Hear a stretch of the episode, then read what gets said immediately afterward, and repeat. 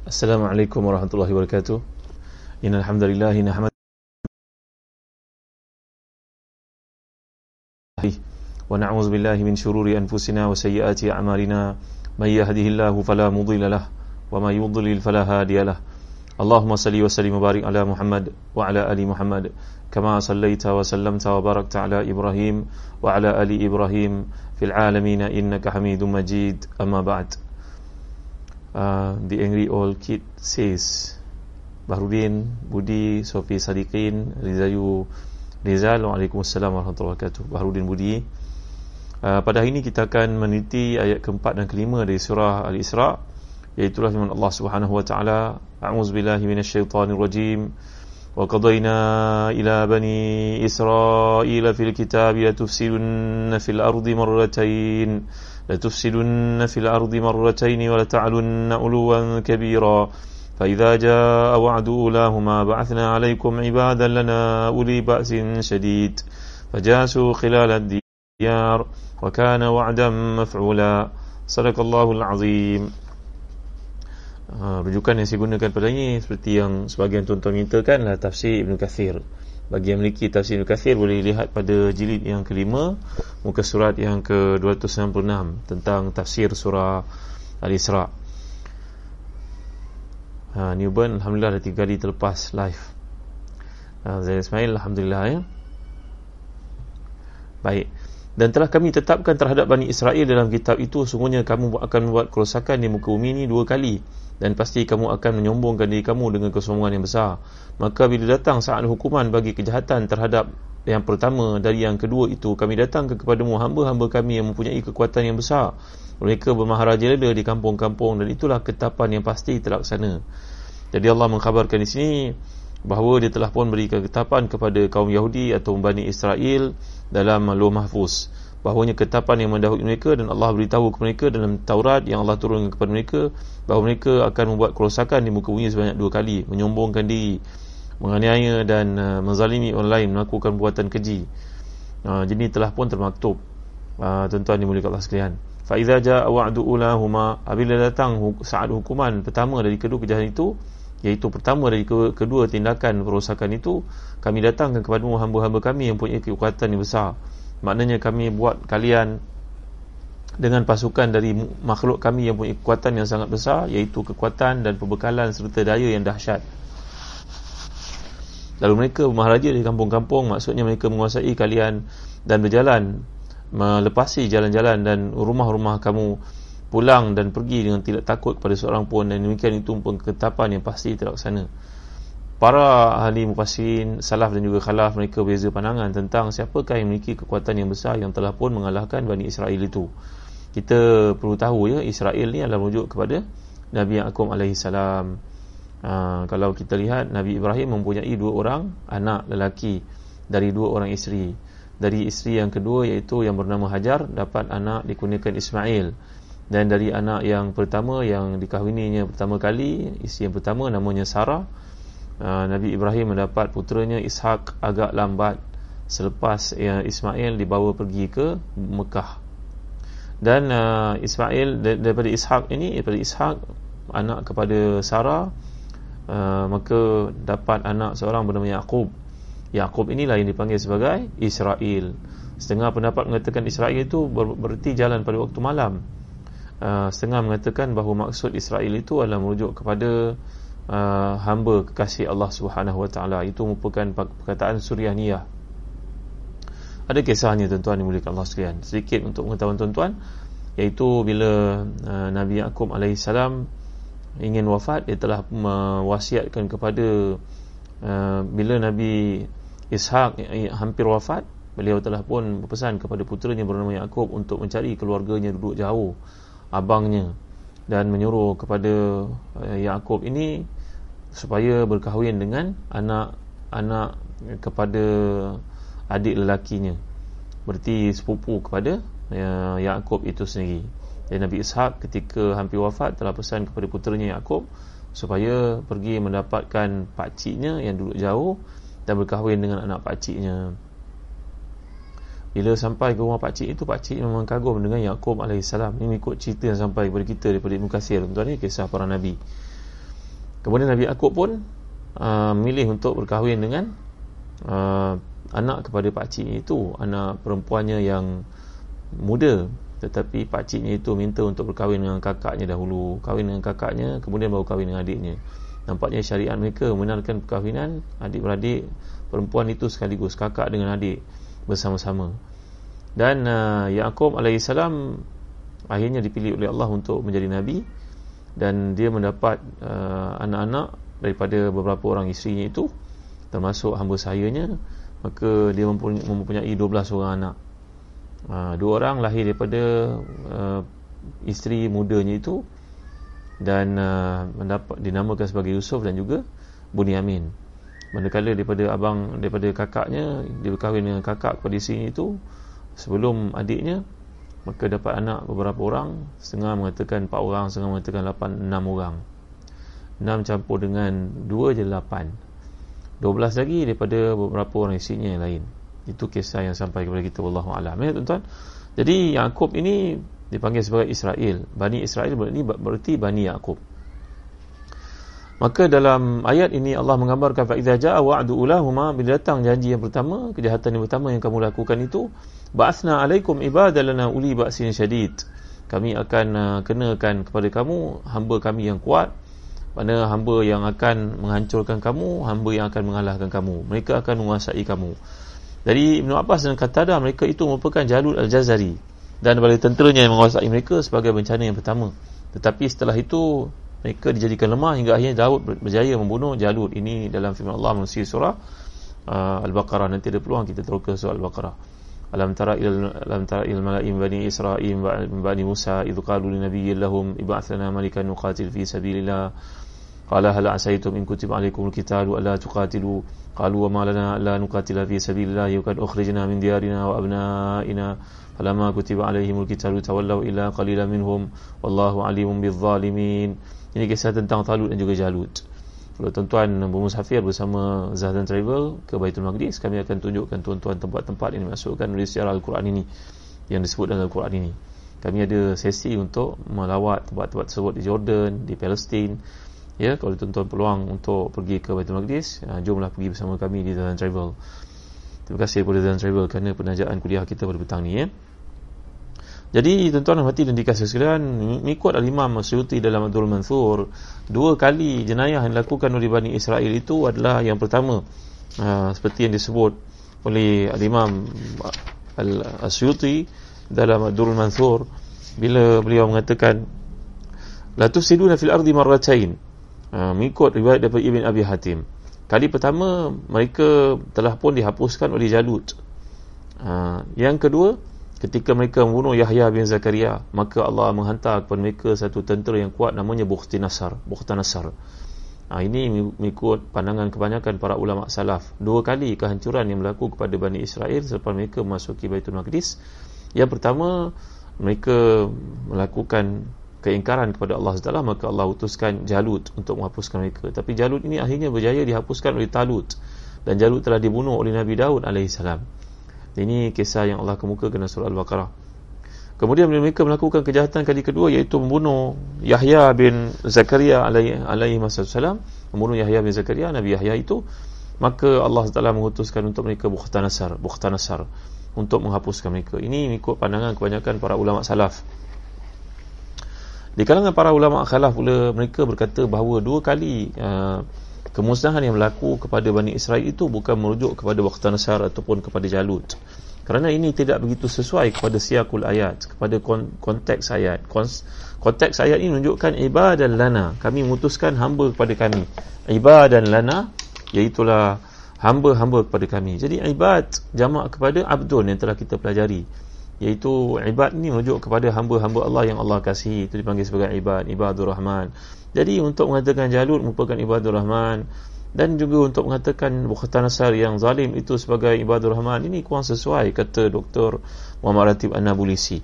Maka kata beliau sebenarnya maksud uh, apa yang berlaku kepada mereka wa qadaina ila bani israil fil kitab yatufsiduna fil ardi marratayn wa la ta'lunna uluwan kabira fa idza jaa wa'du ulahuma ba'athna 'alaykum ibada lana uli ba'sin shadid fajasu khilal ad-diyar wa kana wa'dan maf'ula kami utuskan untuk mengenakan hukuman kepada kamu kerana kejahatan kamu itu adalah uh, golongan yang aiba adalah hamba-hamba kami jadi kata Dr. Ratib Nabulusi yang tafsirnya yang agak beza daripada pandangan lain-lain mufassirin beliau berkata sebenarnya kehancuran pertama yang disebut oleh Allah ini adalah ketika Rasulullah sallallahu alaihi wasallam dan para sahabat berhasil uh, menghukum golongan uh, Yahudi yang terdapat di Madinah.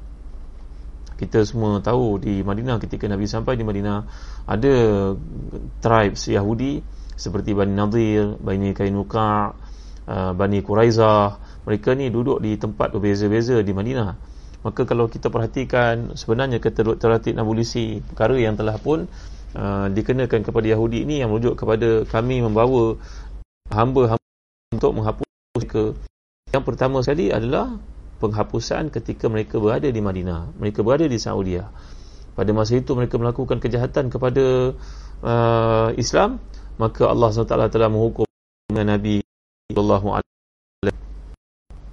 yang pertama sekali tuan-tuan namanya ijla' Bani Nadir dihalau Bani Nadir. Bani Nadir ni merupakan kaum Yahudi yang duduk di Madinah yang menunggu-nunggu kedatangan Nabi akhir zaman dan mereka jumpa dalam kitab Taurat. Tapi malangnya bila Rasulullah SAW datang mereka, mereka tidak beriman kepada Rasulullah SAW. Padahal mereka mendakwa mereka akan beriman kepada Nabi akhir zaman. Mereka tahu turunnya Nabi di tempat yang banyak pokok kurma di Madinah itu. Jadi kalau kita perhatikan dalam riwayat Imam Az-Zuhri seperti dinyatakan daripada Abdul Razak dan juga Hakim daripada Urwah bahawa ini merupakan satu peperangan yang berlaku selepas berlakunya peperangan Badar Kubra. Selepas berlaku pedang perang Badar yang pada bulan Ramadan maka Nabi SAW bersama dengan para sahabat datang kepada Bani Nadir untuk menceritakan tentang apa yang berlaku kepada kaum Quraisy dan minta kepada Bani Nadir ini untuk masuk Islam. Tapi Bani Nadir ni tuan-tuan hati dan dikasih sekalian dengan sombongnya, dengan angkuhnya telah menolak dakwah Nabi sallallahu alaihi wasallam itu. Jadi kalau kita lihat uh, apa yang berlaku kepada golongan Yahudi ini ini merupakan penghancuran yang pertama yang berlaku kepada Bani Kainuka ini tuan-tuan. Jadi Bani Kainuka ini Yahudi Bani Kainuka telah pun uh, berkata kepada Nabi SAW wahai Muhammad sebenarnya engkau mengalahkan kaum uh, Arab itu dalam perang Badar kerana mereka memang umat yang tak erti perang Cuba kalau dengan kami wahai Muhammad kata Bani Kainuka ini yang sombongnya. Maka Allah Taala pun menurunkan firman-Nya dalam surah Ali Imran ayat 12 hingga 13. A'udzubillahi minasyaitonirrajim. Qul satughlabuna wa tuhsyaruna ila jahannam wa bi'sal mihad. Qad kana lakum ayatun fi fi'atayn taqata fi'atun tuqatilu fi sabilillahi wa ukhra kafiratun yarawnahum mithlahum ra'yal 'ain. Wallahu ya'idu binasihi man yasha' Inna fi dhalika la'ibratan li ulil absar Jadi Bani Kainuka ni berkata dengan sombongnya kepada Nabi SAW Wahai Muhammad, engkau kalahkan Bani Quraisy kerana kaum Quraisy kerana mereka memang tak perang Cuba kalau dengan kami ha, Maka uh, sebab perangan ni kerana mereka menghina dan juga mempermain-mainkan umat Islam. Maka tuan-tuan hati dan dikasihkan Bahawa salah seorang daripada mereka kemudiannya telah uh, menambah lagi eh, kerumitan ini dengan persenjataan ini dengan dia sengaja mengikat seorang muslimah di pasar Bani Kainuka yang sedang berdiri maka auratnya pun terbuka. Ini seorang perempuan muslimah sedang berniaga di pasar Bani Kainuka. Di situ dominannya adalah golongan Yahudi maka ketika dia sedang berniaga Yahudi datang mengikat pakaiannya auratnya pun terbuka dia pun minta tolong. Maka seorang daripada kaum muslimin bangkit dan membunuh orang Yahudi itu. Tapi orang Yahudi yang lain telah pun menyokong yang dibunuh itu dan membunuh pula orang Islam. Maka akhirnya orang Islam telah minta pertolongan kepada Nabi SAW meminta pertolongan kepada kaum muslimin kaum muslimin jadi marah.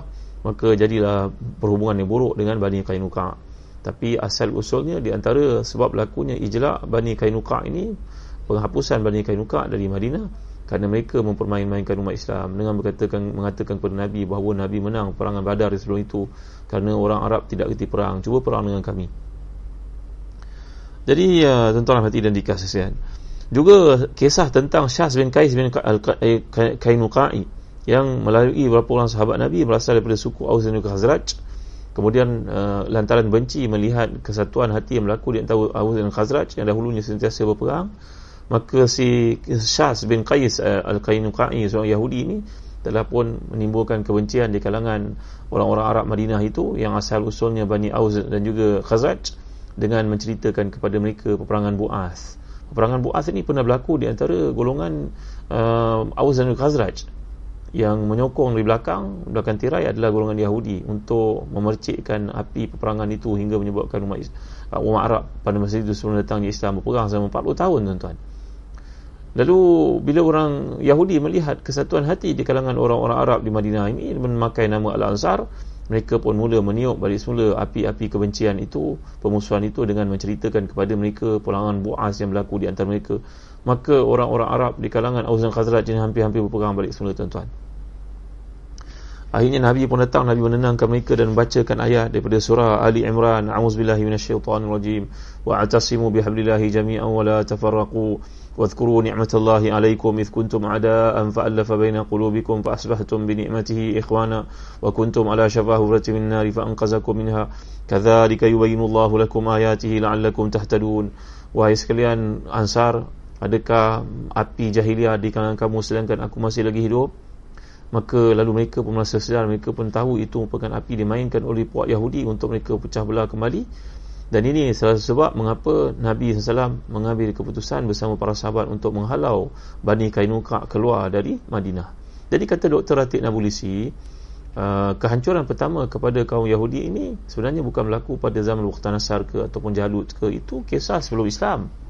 Tapi yang penting Quran diturun untuk memberitahu kepada kita tentang apa yang Islam lakukan kepada Yahudi dengan pengkhianatan mereka. Padahal mereka ketika datangnya Nabi ke Madinah mereka telah pun bersatu hati menandatangani piagam Madinah untuk sama-sama melindungi Madinah dan bersama umat Islam bersama Rasulullah sebagai ketua yang tertinggi. Tapi tidak berlaku. Maka bila umat Islam menang dalam perangan Badar mereka mengapi-apikan mengatakan umat Islam ni orang yang tak kuat lawan dengan orang lemah mengalah menang.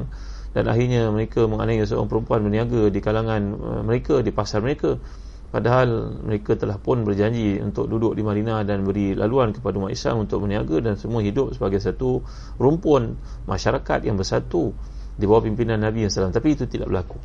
Maka akhirnya tuan-tuan, bila uh, mereka terus melakukan kebejatan, kejahatan, penyimpangan terhadap perjanjian yang dibuat itu, maka Nabi SAW dan para sahabat telah pun mengepul mereka selama 15 malam. Akhirnya pengapungan itu makin ketat Mereka terpaksa menerima hukuman daripada Rasulullah Dan mereka pun dihalau keluar. Ha, Mereka telah pun dihalau keluar. Dan semua harta mereka diambil Disita oleh umat Islam. Kemana pergi Bani Kainuka ni tuan-tuan? Bani Kainuka ni telah pun Pergi dihalau keluar Dari uh, Madinah. Maka mereka pun uh, keluarlah dari mana itu sebab orang Yahudi yang ada pada hari ini mengimpikan tanah besar Yahudi untuk menghimpunkan semula dari Palestin menuju ke Madinah tuan-tuan. Menuju ke Madinah di sebelah timur dan menuju ke Mesir di sungai Furat. Kerana kata mereka mereka adalah keturunan daripada adik-adik Nabi Yusuf yang pernah berada di Mesir. Maka mereka berniat untuk mendapatkan apa yang terdapat, apa yang menawan apa yang terdapat di antara sungai ini sampai ke sungai Furat di Baghdad. Itu impian besar Yahudi yang ada pada hari ini jadi kita belajarlah sikit tentang sirah Nabi tuan-tuan eh. kalau tuan-tuan ada peluang milikilah kitab moden yang tulis tentang sirah Nabi dalam bab peperangan ni antara yang terbaik telah ditulis oleh Al-Fadhil Ustaz Ahmad Hanan Fadil buku beliau tajuk Encyclopedia Peperangan Rasulullah dan beliau juga merupakan penulis buku ada bertajuk Kenali Rasul kita Muhammad sallallahu alaihi wasallam. Buku ni penuh dengan diagram, gambar, telah pun diperelokkan, diperkemaskan, catatan dalamnya pendekatannya mengikut time frame peperangan-perangan berlaku dalam Islam tuan-tuan boleh lihat dengan lebih ter teratur. Kabarnya di negara-negara maju macam Singapura tuan-tuan. Uh, setiap orang yang nak mendominasi syarikat JLC dalam kerajaan government, government link corporation mereka wajiblah ditrain dalam dalam ketenteraan dahulu. Mesti ada pangkat dalam ketenteraan. Kerana peperangan ini mempunyai satu keahlian yang tertentu kepakaran tertentu melayakkan orang ini untuk memastikan Eh, kepimpinan dan corporation itu berjaya.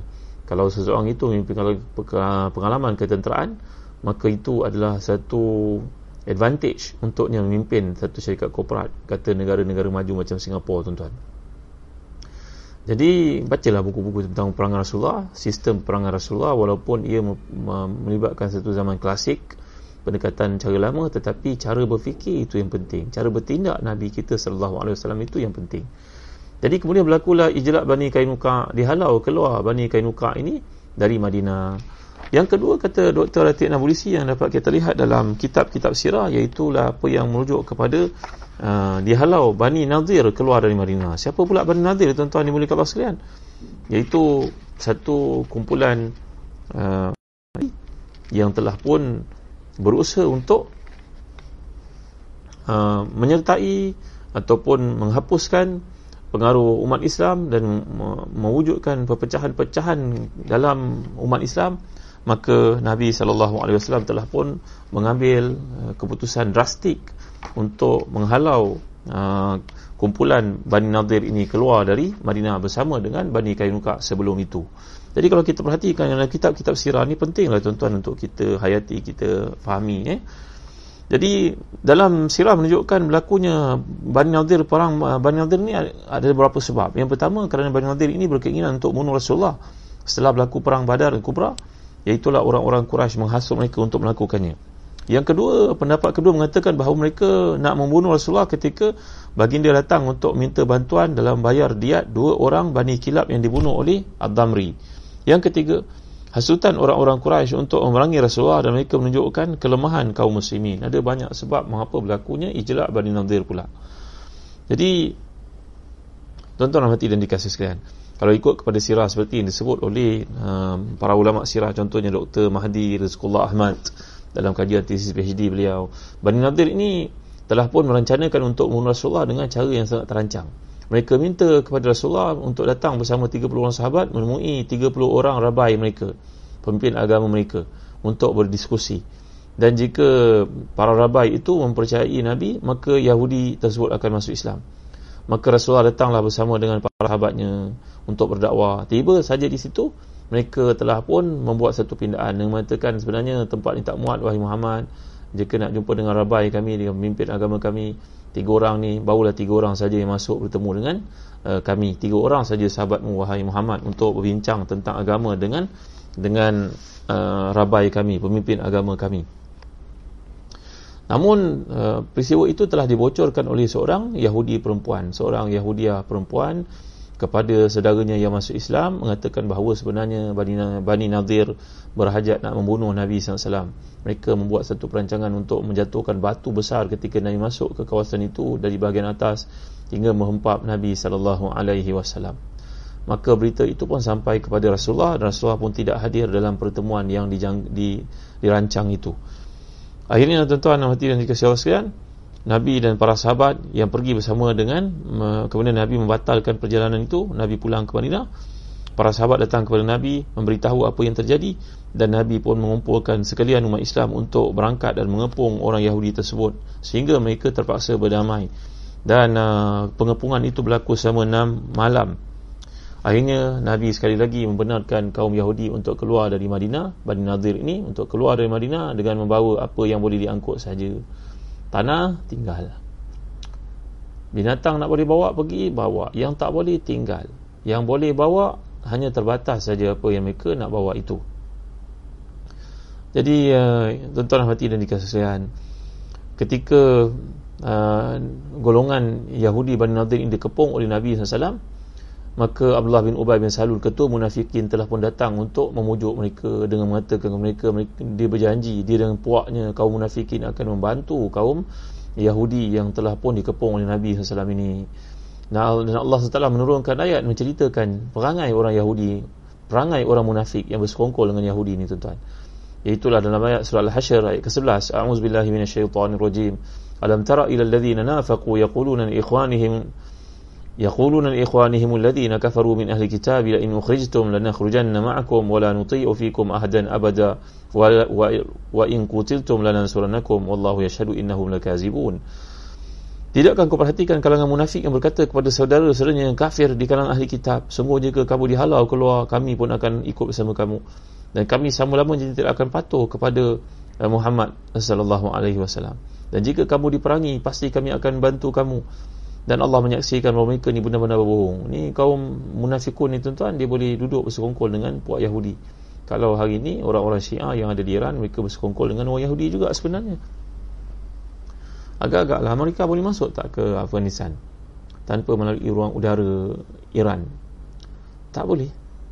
Tapi masuk melalui ruang udara Iran untuk menghentam Afghanistan daripada Laut Arab. Kenapa tuan-tuan? Kerana Yahudi uh, adalah bersama dengan puak Syiah ini sama daripada dulu lagi. Orang Syiah merupakan munafiqun hazil ummah tuan-tuan. Maka puak munafikun ini telah pun bersekongkol dengan Yahudi tetapi akhirnya bila Nabi menghentam Yahudi ini mengepung dan menghalau mereka untuk keluar mengusir mereka keluar bernama proses program ini ataupun peristiwa ini ijlak Bani Nadir maka mereka pun terpaksa keluar selai sepinggang keluar dari Madinah kerana perbuatan mereka ingin membunuh Rasulullah SAW yang telah didedahkan sama ada dalam rahsia yang dibocorkan ataupun dari yang lain wahyu daripada Allah melalui Jibril AS menyampaikan kepada Nabi supaya jangan hadir ke tempat itu kerana mereka akan buat konspirasi membunuh Nabi SAW ini peristiwa kedua yang berlaku di Madinah. Yang ketiga kita dapat lihat iaitu ijla iaitu perang Khaybar. Khaybar ni satu tempat yang terletak lebih pada 100 uh, km ke utara Madinah. Kalau tuan-tuan pergi menunaikan umrah bersama kami, insya-Allah kami akan bawa tuan-tuan pergi ke Khaybar. Ingat travel, ingat umrah, boleh ingat Zahzan travel eh. Uh, sedikit promosi kalau tuan-tuan nak pergi program tarbiyah yang berjalan dalam umrah kami insya-Allah menjanjikan kelainan kita ada program jalan-jalan subur iman kita ada program untuk menyukat iman kita ada program balik nanti ada uh, after trip punya program iaitu memastikan iman berkekalan subur insya-Allah inilah kelainan yang kita cuba adakan dalam perjalanan bersama dengan Zahran Travel jadi tuan-tuan dimuliakan Allah sekalian dalam perang Khaybar pula puak Yahudi yang berada di Khaybar ni mereka asalnya tidak menunjukkan pemusuhan kepada Islam. Sehinggalah datang Bani Nadir yang singgah di situ kerana mereka dihalau keluar dari uh, dari maafkan saya tuan-tuan bunyi bising pula eh. Kalau tuan-tuan dengar anggap macam tak dengar lah Bani Nadir yang dihalau keluar dari Madinah oleh Rasulullah SAW mereka telah pun menghasut Bani uh, Quraizah yang berada di Khaybar itu untuk melawan Rasulullah SAW untuk menentang Rasulullah SAW jadi di antara tokoh Bani Nadir yang paling penting meninggalkan Madinah dan tinggal di Khaybar adalah Salam bin Abdul Huqaiq, Kinana bin Arabi bin Abi Huqaiq, Huyai bin Akhtab. Mereka ini tiba di Khaybar dan penduduk Khaybar ini terpengaruh dengan Bani Nadir yang datang ke situ. Jadi mereka datang ke Khaybar dengan bawa kedengkian terhadap kaum muslimin. Tuan-tuan boleh baca lebih lanjut dalam kitab yang bertajuk Encyclopedia Peperangan Rasulullah ya. Buku ini ditulis oleh uh, Al-Fadil Ustaz Ahmad Ahnan Fadil iaitu penulis yang sama kepada buku Kenali Rasul kita Muhammad sallallahu alaihi wasallam. Jadi tuan-tuan terberitan telaga biru. Mereka datang Khaybar dengan bawa kedengkian terhadap kaum muslimin dan mereka mendapat kesempatan untuk mewujudkan dendam terhadap Rasulullah yang berada di Madinah dan orang-orang Yahudi yang di situ telah pun berjaya menjalin hubungan dengan penduduk Arab di Mekah Quraisy yang menentang Nabi wasallam dan mereka telah pun bersekongkol merancang satu perjanjian dengan orang-orang Arab di Mekah untuk menghancurkan Madinah, menghancurkan negara Islam Madinah yang masih muda itu tuan-tuan, yang masih baru itu. Mereka buat jalinan perhubungan perdagangan tapi di sebalik perdagangan itu ada perjanjian kebencian terhadap Nabi dan kepada umat Islam yang ada di Madinah. Ingat tuan-tuan ya? Orang kafir ni al-kufru millatun wahidah. Agamanya berbagai tetapi bila menghadapi Islam mereka akan bersatu. Sebutlah apa saja agama sekalipun. Di hujungnya kerana agama ni syahwat. Selain daripada Islam adalah agama syahwat sebenarnya. Maka mereka akan bersekongkol untuk menghapuskan Islam. Al-kufru millatun wahidah. Bila Allah Subhanahu wa taala menjelaskan tentang uh, an-nur dan juga az-zulumat Allah menyebut cahaya itu cuma satu saja yukhrijuhum min adh-dhulumati ila nur walladhina kafaru awliya'uhum at-taghut yukhrijunahum min an-nuri ila adh-dhulumat lihat ya penggunaan perkataan nur nur satu. Islam tu satu saja. Tapi selain daripada Islam Allah tak sebut Anwar. Tak. Nur satu Jamak kepada Nur ni Anwar. Kenapa tak sebut banyak cahaya? Tak. Cahaya Islam satu saja. Ia akan berdepan dengan Zulumat. Zulumat ni maknanya Ideologi selain daripada Islam Semuanya menuju ke neraka. Semuanya membawa kepada kehancuran. Semuanya mengaju, mengaju pada syahwat Jadi puak kafir yang ada di Mekah Dengan munafikunnya Dengan Yahudinya Mereka bersekongkol dengan Arab yang berada di Mekah untuk menghentam Madinah kali berikutnya. Dan itulah antara sebab-sebab melakunya perang Khandaq perang Ahzab. Ahzab ni merujuk kepada Hizbun jamak kepada Hizbun Ahzab iaitu parti-parti yang bersekutu itu termasuk Yahudi dari Khaybar untuk uh, melawan Nabi SAW yang berada di Madinah jadi perjanjian Hudaybiyah telah membuka kesempatan bagi kaum muslimin untuk membersihkan uh, untuk memberikan satu keselamatan pada ancaman kaum muslimin yang berlaku pada mereka. Dan Allah menjanjikan harta rampasan perang yang banyak bagi kaum muslimin jika mereka mengalahkan Yahudi Khaybar. Itu dapat kita baca dalam surah Al-Fathu ayat ke-18 hingga 21 A'udzubillahi minasyaitonirrajim laqad radiyallahu 'anil mu'minina idh yubayyi'unaka tahta asy-syajarah فعلم ما في قلوبهم فأنزل السكينة عليهم وأثابهم فتحا قريبا ومغانم كثيرة يأخذونها وكان الله عزيزا حكيما وعدكم الله مغانم كثيرة تأخذونه تأخذونها فعجل لكم هذه وكفى أيدي الناس أنكم ولتكون آية للمؤمنين ويهديكم صراطا مستقيما وأخرى لم تقدروا عليها قد أحاط الله بها وكان الله على كل شيء قديرا Sungguhnya Allah telah meridai orang beriman ketika mereka berjanji setia kepadamu wahai Muhammad. Di bawah pokok ridwan. Dia mengetahui apa yang ada dalam hati mereka lalu diberikan ketenangan kepada mereka dan balasan dengan kemenangan yang dekat dan harta rampasan perang yang banyak yang akan mereka perolehi. Ini peristiwa Allah sebutkan ketika berlakunya suluh Hudaybiyah. Nanti tuan-tuan pergi ke Mekah pergi ke Umrah. Ya, kalau pergi bersama kami kami akan tunjukkan tempat berlakunya peperangan bersama dengan apa yang berlaku uh, dalam suluh Hudaybiyah perjanjian Hudaybiyah di antara uh, Nabi SAW uh, dengan kaum musyrikin yang datang pada masa itu wakilnya merupakan Suhaib bin Amr yang akhirnya masuk Islam jadi dalam dalam pertemuan tersebut dalam perjanjian tersebut Allah menurunkan ayat menggambarkan keridaan Allah kepada kaum muslimin dan kemudian uh, Allah Subhanahu Wa Taala menceritakan keridaan untuk mereka dan Allah akan beri kepada mereka kemenangan yang besar dan itu yang dimaksudkan adalah pembukaan Khaybar. Jadi Ibn Ishaq mengatakan perang ini berlaku pada bulan Muharram tahun ke-7 Hijrah. Al-Waqidi pula mengatakan berlaku pada bulan Safar tahun ke-7 Hijrah. Jadi perbezaan di antara mereka ni hanya beberapa bulan saja.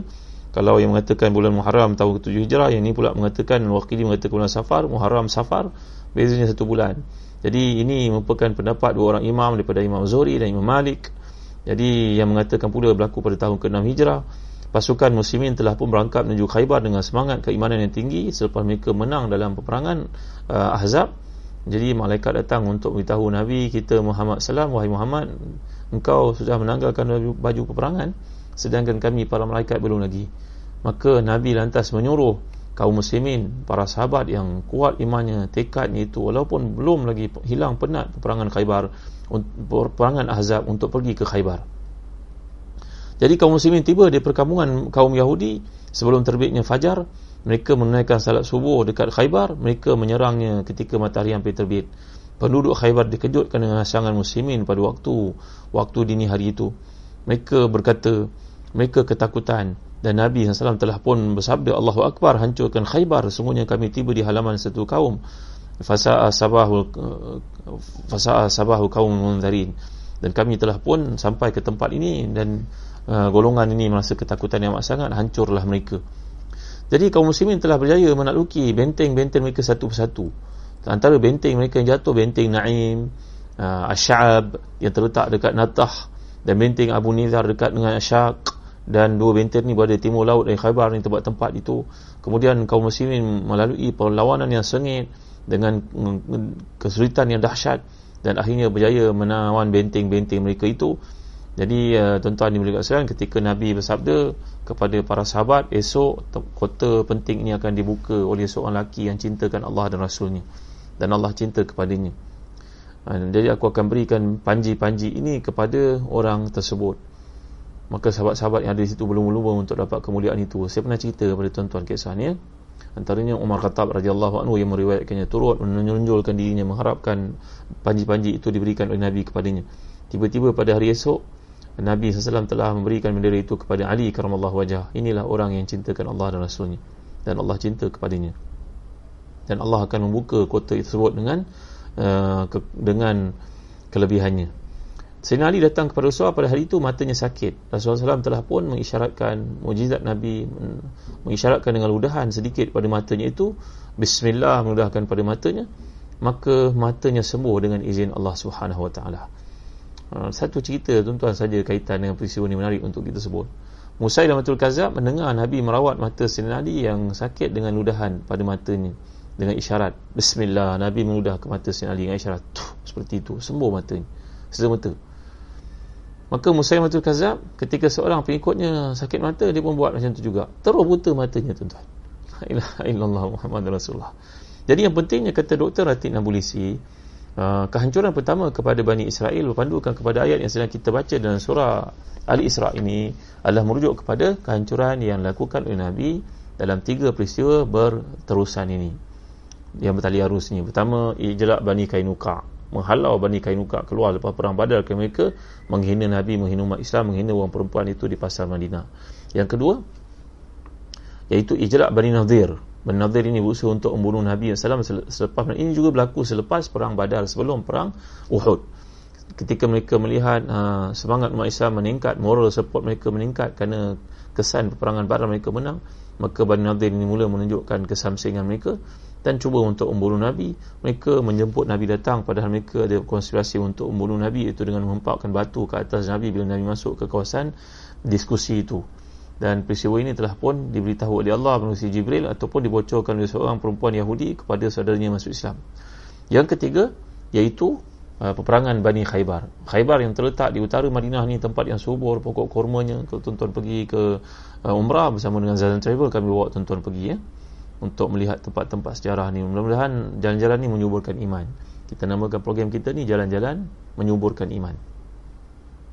Jadi di situ Akhirnya Nabi telah mengepung tempat tersebut selama beberapa waktu dan akhirnya mereka terpaksa menyerah diri. Mereka telah pun dibunuh oleh Rasulullah SAW di atas mesyuarat yang dilakukan bersama dengan Sa'ad bin Mu'az. Saya pernah cerita kepada tuan-tuan. Kaum Khaybar ni mereka bersekongkol dengan penduduk Mekah yang pada masa itu golongan Quraisy untuk menghancurkan Madinah dan berlaku dalam perang Ahzab yang menyaksikan kehancuran kepada pihak musuh lalu mereka pun lari bertempiaran. Idja'ukum min fawqikum wa min asfalikum wa izalatil absar wa balagatil qulubul hanajir wa tadhunnuna billahi dhununa wa narika btuliyal mu'minuna wa zulzilu zilzalan syadida di dalam surat al-ahzab. Maka akhirnya mereka pun tergapai-gapai ditinggalkan oleh pihak musyrikun yang telah pun berpecah belah lari bertempiaran pulang. Nabi terus menyuruh para sahabat belum lagi penat berehat dari perang Ahzab untuk pergi menghapuskan Khaybar jadi di Khaybar ni penduduk Khaybar merupakan petani-petani kurma mereka telah pun dipengaruhi oleh Bani Nadir yang datang singgah kat situ. Ini sirah Nabi ya tuan-tuan ni. Saya galakkan tuan-tuan untuk membaca kitab yang saya sebutkan tadi iaitu yang saya ya, peperangan Rasulullah. Tak ada contohnya saya nak tunjuk kepada tuan-tuan. Jadi tuan-tuan hati dan dikasihkan. Kemudian akhirnya uh, tempat itu dikepung dan dia pun dibuka dan pihak Yahudi ini telah menyerah diri. Mereka mengaku kejahatan mereka bersekongkol dengan pihak musyrikin Mekah mereka mengharapkan keputusan itu dibuat oleh Sa'ad bin Mu'az menyangkakan Sa'ad bin Mu'az yang punya hubungan baik dengan mereka sebelum Islam itu bermanfaat. Tapi tiba-tiba Sa'ad yang ceri parah pada masa itu Sa'ad bin Mu'az ini telah memutuskan kepada Nabi wahai Rasulullah hendaklah dibunuh lelaki mereka. Maka keputusan Sa'ad ini sangat menakutkan pihak pihak Yahudi. Mereka tak sangka Sa'ad yang mereka lihat baik dengan mereka sebelum Islam disangkakan akan buat keputusan yang fair untuk mereka. Tapi itulah yang fair sebenarnya hendaklah dia bunuh semua mereka wahai Rasulullah. Jangan diberi peluang untuk hidup. Sa'ad bin Mu'az lepas itu wafat. Saya pernah ceritakan kepada tuan-tuan hari wafatnya itu malaikat berbondong-bondong datang sampai Nabi pun jalan bertinjit-tinjit mengatakan bahawa terlalu banyaknya malaikat yang turun sayap-sayap mereka dihamparkan. Jadi akhirnya uh, Yahudi pun dihalau keluar daripada Jaziratul Arab. Sebenarnya orang tanah Arab membenarkan sabda Nabi lah yajtami'u uh, fil jazirah dinani. Tidak akan berhimpun di sebenarnya tanah Arab dua agama. Tidak akan berhimpun. Maka Yahudi pun keluarlah dengan hinanya. Itu sebab Yahudi pada hari ini mengharapkan mereka menjadi kuat mereka boleh mendominasi dunia mempengaruhi dunia dan mereka akan menguasai daripada sungai Furat Dajlah di Iraq ke Nil di Mesir dan tengahnya merangkap semua sekali merangkup semua sekali mencakupi semua sekali termasuk Madinah. Kerana mereka pernah berada di situ mereka mengatakan Datuk ini mereka dia halau keluar dari Madinah mereka nak kembali ke Madinah semula. Tapi mereka tidak akan melakukan perkara itu kerana kata Dr. Muhammad Ratib Nabulisi dan tafsirnya nanti Allah akan kenakan untuk mereka kehancuran kedua yang belum lagi berlaku. Yang akan kita lihat dalam ayat-ayat berikutnya yaitu sebagai contoh Allah menyatakan fa idza jaa wa'du ulahuma ba'athna 'alaikum ibada lana uli ba'sin syadid fajasu khilal diyar wa kana wa'dan maf'ula. Kata Dr. Ratib Nabulisi ayat ini menceritakan tentang ibad dan ibad ni lebih sesuai untuk orang-orang beriman kerana jamak daripada abdun kalau Bukhtanasar ataupun Jalu tak sesuai dipakai nama perkataan ibad itu kerana mereka merupakan abid kita dah belajar perkataan abdun jamaknya adalah ibad dan juga abid kalau orang itu baik takwa pada Allah maka dipanggil sebagai ibadur rahman ibad. Tapi kalau abid ia merupakan orang yang kafir yang fasik yang usah usatun. Maka tentulah tak layak uh, golongan-golongan kafir yang menghancurkan uh, Yahudi satu masa dahulu sama ada Jalut dengan tenteranya ataupun Bukhtanasar tidak menepati langsung kriteria ibadu, uh, ibadullah dalam ayat ini. Jadi ia sebenarnya merujuk kepada Nabi dan juga para sahabat yang telah menghancurkan mereka menghalau mereka keluar dalam tiga peristiwa yang disebut tadi yang tuan-tuan merujuk dalam kitab-kitab sirah antaranya ensiklopedia uh, peperangan Rasulullah SAW tulisan Ustaz Ahmad Anam Fadil yang saya katakan tadi. Nanti tuan-tuan ada peluang tuan-tuan boleh rujuklah kepada www.telagabiru.net.my uh, rujuklah kepada buku online uh, Go Book uh, di Buktik Telaga Biru dan sebagainya tuan-tuan melihat buku-buku yang saya cadangkan ini. Jadi kata Dr. Hatib Malaysia itu kehancuran pertama. Kehancuran kedua nanti lagi sekali. Yang disebut dalam hadis saya bacakan semalam la taqumu sa'atu hatta yuqatilal muslimun al-yahud tidak akan berlaku uh, akhir zaman kiamat sehinggalah umat Islam akan membunuh orang-orang Yahudi. Berbondong-bondong mereka berkumpul di satu tempat. Sehingga pada masa itu pokok-pokok dan juga batu-batu yang orang Yahudi bersembunyi di belakang lantaran ketakutan pun akan mengeluarkan suara. Bagaimana pokok mengeluarkan suara? Bagaimana batu mengeluarkan suara? Ha, tuan-tuan lihatlah handphone kita yang mengeluarkan suara pada hari ini. Ada kereta yang mengeluarkan suara. Kita tak pakai seat belt dia berkata dengan kita kita berjalan 2 jam mungkin kita kepenatan pegang steering pun dah tak begitu grip maka dia keluarkan suara. Ingat kita suruh berehat. Kereta ni boleh bercakap tuan-tuan. Siapa suruh dia bercakap? Dia ada akal ke? Maka antakan Allahu ladhi antaka kula syai'in. Sebagaimana Allah menjadikan mulut kita boleh berkata nanti anggota kita pun boleh berkata. Nanti akhir zaman berlaku kiamat seorang lelaki yang melakukan maksiat dengan mana-mana perempuan bila dia pulang ke rumah nak bersama dengan isterinya nanti peha dia akan mengeluarkan suara berkata kepadanya wahai isteri wahai fulana binti fulan sebenarnya suami kau telah berzina sebenarnya dengan seorang perempuan. Peha itu akan berkata kepada isteri yang berada di rumah maka tuan-tuan ni mulia kasihan ini semua adalah wa mazalika Allah Allah bi aziz.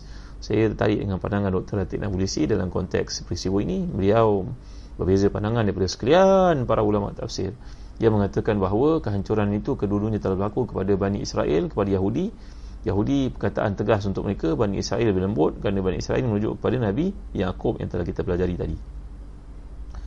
Dan saya pun ada huraikan perkara ini dalam uh, jejak Rasul. Kalau tuan-tuan ada peluang tuan-tuan lihatlah jadi kembali kita pada topik ni tadi bicara masih panjang lil hadis baqiyah masih ada banyak lagi perkara yang saya nak sebut pada tuan-tuan huraikan sepanjang Allah Allah beri kesempatan Allah beri pada kita umur Allah beri pada kita kefahaman. Yang penting uh, kata Dr. Ratib Nabulisi kehancuran pertama telah berlaku. Kehancuran kedua belum lagi. Nanti akhir zaman nanti akan berlaku.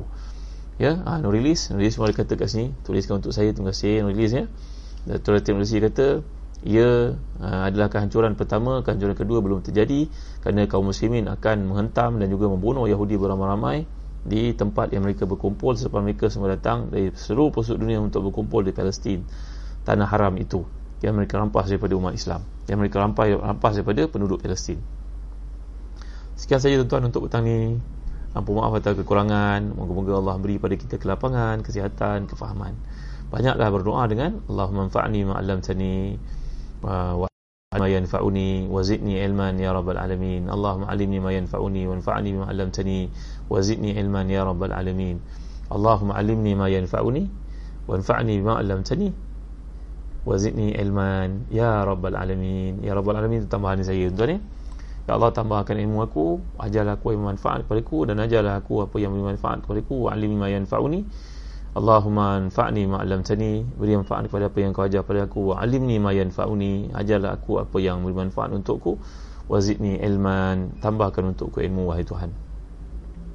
Sekian saja tuan-tuan untuk renungan kita pada hari ini. Segala yang baik semuanya daripada Allah SWT Uh, kekurangan semuanya milik manusia. Uh, terima kasih atas kehadiran tuan-tuan. Ramai-ramai dan ada soalan-soalan yang saya tak sempat nak jawab.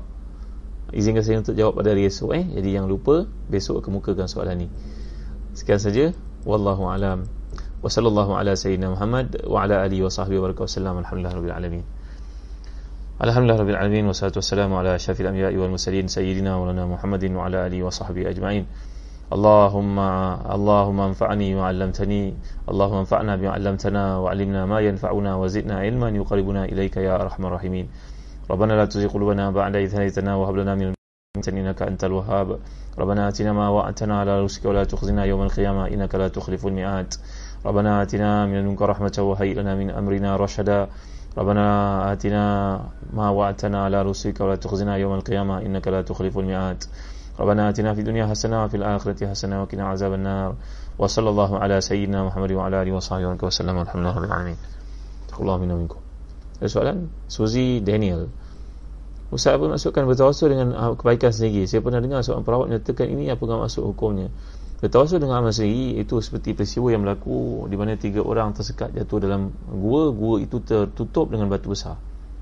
Maka masing-masing berdoa kepada Allah Dengan kebaikan mereka pernah buat. Yang pertama berdoa kepada Allah Wahai Tuhan Aku punya ibu ayah yang sangat kasihi Aku tidak akan makan Yang makanan yang aku bawa pulang ke rumah. Isteri dan anak-anakku juga tidak akan makan Sehinggalah ibu ayah aku makan terlebih dahulu satu hari aku pulang agak lambat dan aku, aku pulang makanan itu ayah ibu sudah tidur anak isteriku minta untuk diberikan makanan itu aku tidak memberikan kepada mereka. Kerana bagiku hendaklah didahulukan ayah ibu. Aku menunggu ayah ibu itu ketika mereka tidur sampai keesokan harinya. Ayah ibuku tidak bangun pada malam itu. Anak isteriku menangis kelaparan mereka tidur. Aku tidak beri pada mereka. Keesokan harinya bila ayah ibuku sudah bangun aku bagi mereka makan. Seperti biasa sisanya barulah aku berikan kepada isteri dan anak-anak aku Kalaulah ini kebaikan wahai Tuhan Maka lepaskan kami dari uh, masalah ini. Maka batu besar yang menutup pintu gua itu Bergerak sedikit Tapi mereka masih tak boleh keluar. Yang kedua pula berdoa. Ya Allah ya Tuhanku aku punya seorang sepupu Perempuan yang sangat cantik Aku tergoda dengannya. Kerap kali aku ajak dia berzina Tapi dia tidak mahu. Sehingga satu hari dia kesulitan Dia kesempitan Dia tersepit Dia minta tolong padaku.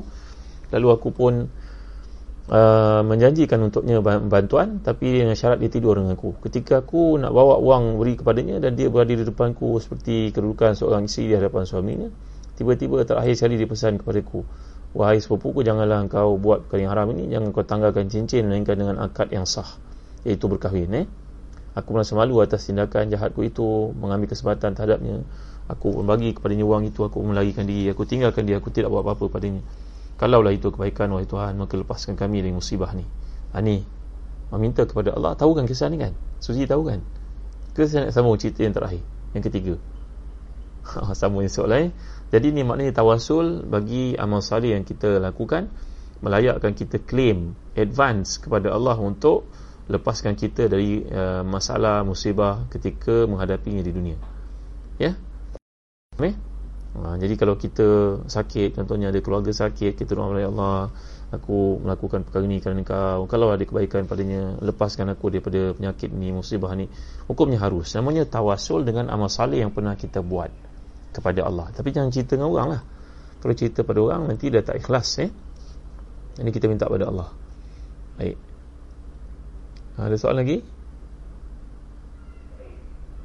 Azimatullah terima kasih. Ya Allah terima kasih eh Lazmul Syara Suzy Dani Nuhayat Amin Faham siaran Nabi pada petang ni Besok saya lanjutkan lagi Lebih mendalam Tentang maksud Dr. Ratid Nabulisi ni Baik uh, Liana Syakirin Barakallahu fiqh nak uh, Ni anak buah saya yang saya sayangi Allah manfa'ni ma'alamtani wa'alimni ma yanfa'uni wa zidni ilman Terima kasih Liana eh Panjang umur rezeki nak Iskandar bin Hashim Suzy Daniel Zion Rin Ilyas Din Sofi Sadikin Tawasul Ahmad Salih Mahadar Abdul Wahab Dr. Mahadar ya uh, Dr. Mahadar Barakallahu Fik Terima kasih Doktor Doktor Pakar yang berdua bersama kita dalam program ini Ruhaya Talib Khadijah Harun Syariza Abdul Ghani uh, eh, Lazmul Syara Jadi uh, Terima kasih kepada semua kerana kehadiran doakan untuk kami waktu buka ni antara doa mustajab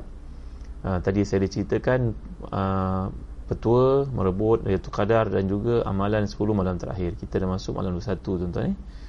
Allah cepatnya masa berlalu. Allahu Akbar Masya Allah Senali punya kegusaran doa, dalam doanya mengharapkan penerimaan amal salihnya. Lebih daripada doanya pada perkara-perkara lain eh, tuan eh? doa mengharapkan kemakbulan ibadah yang kita lakukan. Rashidah Mispan Siti Nur Hidayah Rizaju Hizal ni Terima kasih semua Kenang Ana dan doa Antum semua uh, Besok pagi Kamis Kami akan bersiaran dengan Madrasah Sagaf dari Singapura Untuk tujuan uh, Pengumpulan dana InsyaAllah pada pukul 2.30 petang uh, dua setengah petang eh. Jadi saya dengan uh, Al-Fadhil Ustaz Syed Mustafa Sagaf dari uh, Singapura akan bersiaran untuk bincangkan apa peranan kita umat Islam uh, kepada institusi-institusi umat Islam yang sedia ada. Ya sekolah Mahal Sagaf ni antara sekolah yang begitu lama produce begitu ramai ulama termasuk di tanah air kita pun ramai yang lahir daripada sekolah-sekolah wibawa di Singapura ini tuan-tuan eh. Jadi kami berusaha untuk uh, melihat bagaimana boleh membantu Mahal Sagaf ini esok jam 2.30 petang kami jangan lupa bersama kami dalam live di Facebook. Ya, uh, terima kasih tuan-tuan. Sekian saja. Uh, sebelum terlupa saya nak beritahu kepada tuan-tuan buku yang saya cadang kepada tuan-tuan untuk miliki sebelum ini. Uh, ya ni buku saya yang bertajuk satu-satu doa daripada uh, Al-Quran uh, eh. Ini versi yang baru dulu warna merah sekarang warna hijau. Ya dengan pembaharuan dengan editing yang baru. Ni doa-doa yang terdapat dalam Quran. Sebaik-baik doa doa yang terdapat dalam Quran. Boleh kita baca? Setiap malam sebelum tidur pendek-pendek je saya huraikan. Satu ayat kaifiat beramal dan juga pengalaman para salaf mengamalkannya. Ya macam orang yang hilang barang sebagai contohnya. Anak yang menangis malam apa amalannya anak yang tak mau dengar cakap yang telah kita bincangkan ayat 83 surah Ali Imran yang lalu kat sini ada huraiannya. Has hasbunallahu wa ni'mal wakil doa para anbiya ada huraiannya kat sini. Jadi doa-doa daripada Quran boleh kita lihat dalam buku ni tuan ni. Jadi satu-satu doa para nabi dan rasul dalam Quran dan kaifiat khasiat beramal dengannya.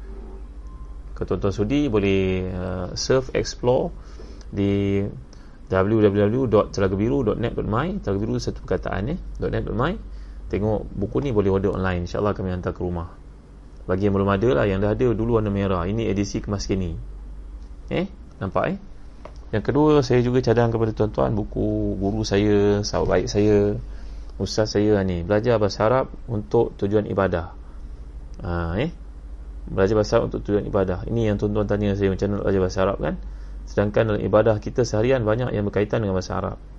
Jadi kalau kita menghayati perkataan-perkataan yang digunakan dalam ibadah kita pun dan membantu kita untuk menguasai sekian banyak vocabulary bahasa Arab. Perbendaharaan kata. Antara cara paling baik belajar bahasa Arab adalah menguasai perbendaharaan kata. Setiap bahagian ada latihan. Tengok kan? Ada latihan kan? Ha.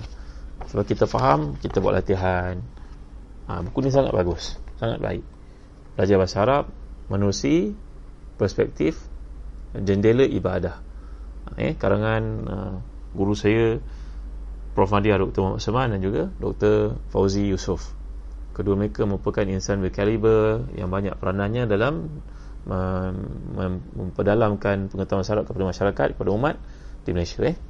Baik, terima kasih tuan-tuan. Tuan-tuan sudi bolehlah pergi ke www.telagabiru.net.my dan buat order online. Uh, go book ataupun kepada Saifuddin Osman yang ada di sini ataupun boleh order kepada Zahazan Travel. Juga Ustaz Faiz boleh bantu untuk menghantarkan buku ni kepada tuan-tuan kalau tuan-tuan perlukan eh. Ada yang beli tafsir Ibn Kathir dan tafsir yang terbaik yang pernah saya baca. Tafsir Al-Munir antara yang terbaik. Ini konteks klasik dan tafsir Munir yang saya bawa sebelum ni adalah konteks moden Klasik ni penting kerana tafsir bimaksur. Kelebihan Imam Ibn Kathir ni pembawakannya bawa tafsiran dengan Quran dengan Quran. Apa yang tak dengan Quran dia ambil dalam hadis. Tak dalam hadis ambil pandangan salaf, salafus salih. Kemudian baru dia ambil pandangan beliau sendiri. Jadi setakat ini saya dulu tuan. Terima kasih. Tolong panjangkan dan share kepada seramai orang yang ada. Mudah-mudahan padanya ada kebaikan, ada manfaat, ada hidayah. Sekian. Assalamualaikum warahmatullahi wabarakatuh.